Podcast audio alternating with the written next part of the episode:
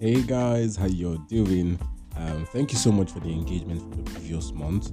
We had so many feedbacks, questions, and we had some sort of mini sessions in the DMs.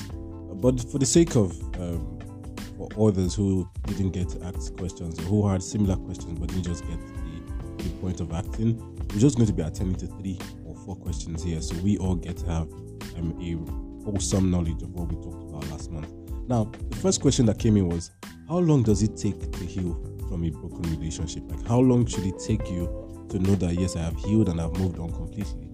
And because someone said I, I, I made mention of two weeks, and some months, and, and a couple years. Now, the truth is, psychologically, we cannot give you a fixed day or time frame to heal. Why? Because we all put in different energy into our relationship. Now, someone who had a sexually active relationship, like a really sexually active relationship. You know, there's a difference to just have sex once in a while and, and then to have real sex. Some persons are so adventurous in their sex that they practically spend days reminiscing on what they just did because of how much um, of how intense it was. Now, healing from that kind of relationship would take so much more than you who just had um, talk time. Like all you did was just talk on phone all you did was take pictures and send to each other and say, "Oh my God, oh, oh, oh, oh." You get what I'm saying? So there is no fixed time frame to healing, but to do know this, the reason people, one of the reasons why people are advised to to not be sexually active in relationships is to make it easier to move on if it does not work out. That's one of the crazy reasons, but people do. We don't know so much about that. Yet. So now that's by the way. But then in six months, if you if you go through the pro- proper process of healing, in six months maximum, you should have moved on. So if you're still seeing yourself in a um, repetition of circles, no, you're you have so much healing to do. Why? Because healing is is tricky. Sometimes you think you've healed, but nah, you just covered up wounds. Okay, so there's no fixed time, but if you go through the proper processes of healing, I think in four, five, six months, some sometimes even in a month or two, you should be done um, with the process and be ready to move on. Okay, so um, the next question is: Is it safe to try or test your your potential um, partners? My dear, you see the whole idea of testing people to know if they are true. or more don't do it. Nah, you should be um, smart enough to know from someone's um, conversation, from how they talk, how they behave, if they would suit you or not. Ask intelligent questions instead of setting them up to try. Uh, you give your girlfriends his number to check him. Or they go take calm. or you say, "May your guy." Eh, someone like, uh, just give me your number. Say, let me help you and talk to her. She don't go, my bro. She don't go. So don't try to test or try potential partners. It's wrong. It's very wrong. Even if your parents tell want to put you up to it, no, no, no, no. It's wrong. You should never try or test a potential partner. Just picture you being the one they are testing. Imagine you were testing them and too they were testing you. So you ask them for money, but then they wanted to know if if I don't give this girl money, will she still be here? And then they tell you no. And then you mark them that they are failed, and they, they mark it that you are failed. She be CRCB. So it's really not right to um, test partners. Okay, we also got someone um, to ask us about um, loving for butterflies, if it's right or wrong. And I would always say Never get committed because of the butterflies in your tummy. Always wait for the butterflies to fade before you get committed. So the reason that the the fact that every time you hear his voice, Omo, it's like you are floating. Anytime you see how Omo, your body they do, it's enough reason not to get committed. Why? Because at that point you are in a phase called in love phase, and in this phase you do not see their flaws, you do not see their weaknesses, you do not see their ugly sides. So, bro, chill. Wait a minute. When you get to see their ugly sides, you decide if you want to go on with the relationship or if you, sorry, not go on. You decide if you want to really be with them or not. So let's save ourselves the stress of having to um, leave a toxic relationship because we were um, we, we went in blindly.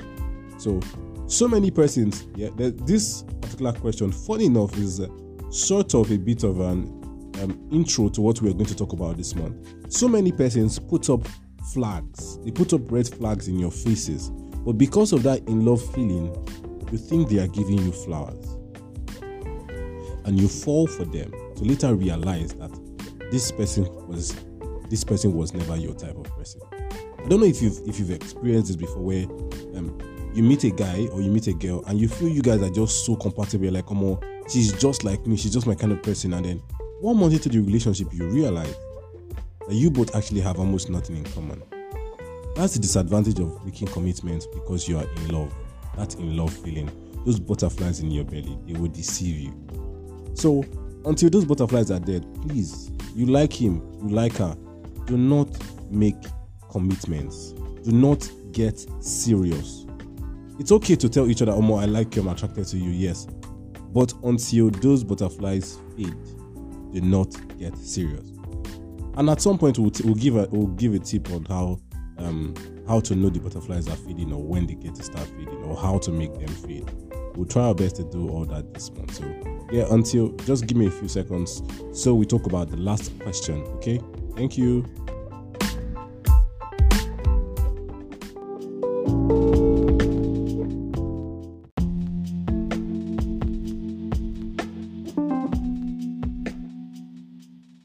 Okay, yeah, we're back. Now, like I said, now the reason why we took that one second to take it to catch our breath is because of what we're about to talk about.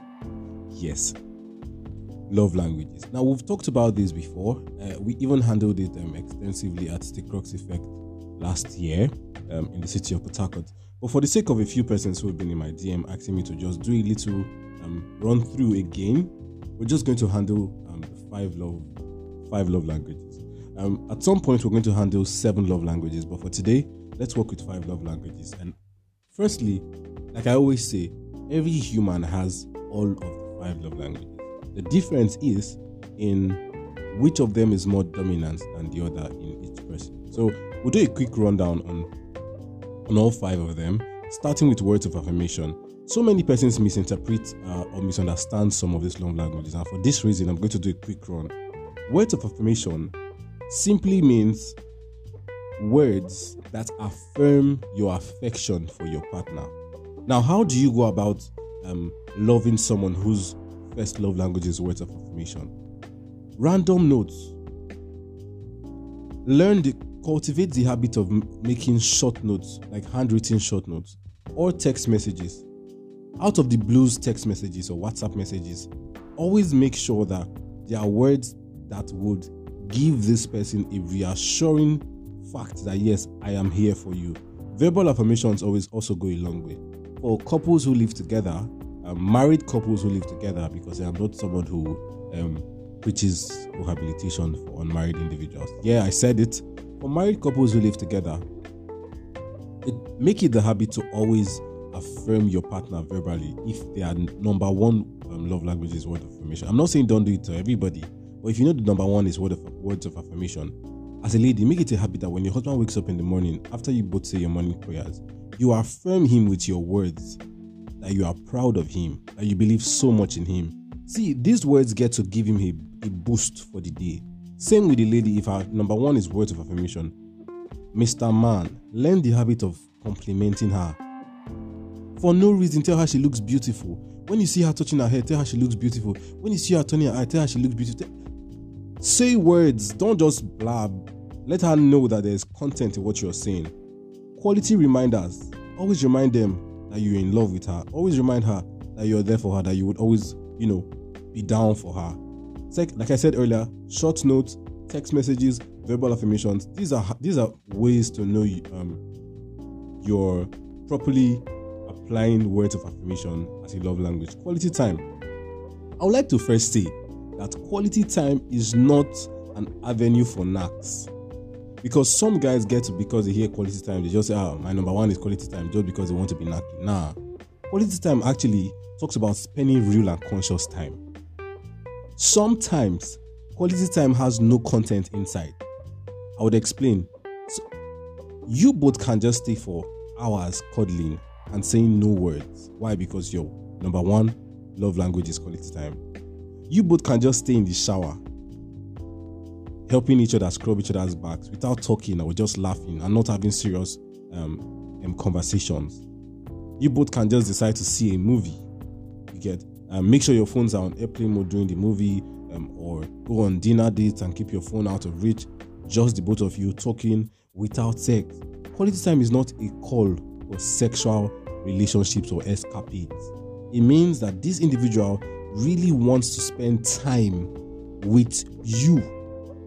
That's why it's called quality time. Physical touch, as the name implies, physical touch. Always make sure to, you know, um, reach out to your partner, rub her feet, um, touch his shoulders, give him a hug from the back when you're just passing. Um, for guys who, who are, you know, you know, they have men of culture, mm-hmm, you, the, the behind people. Yeah.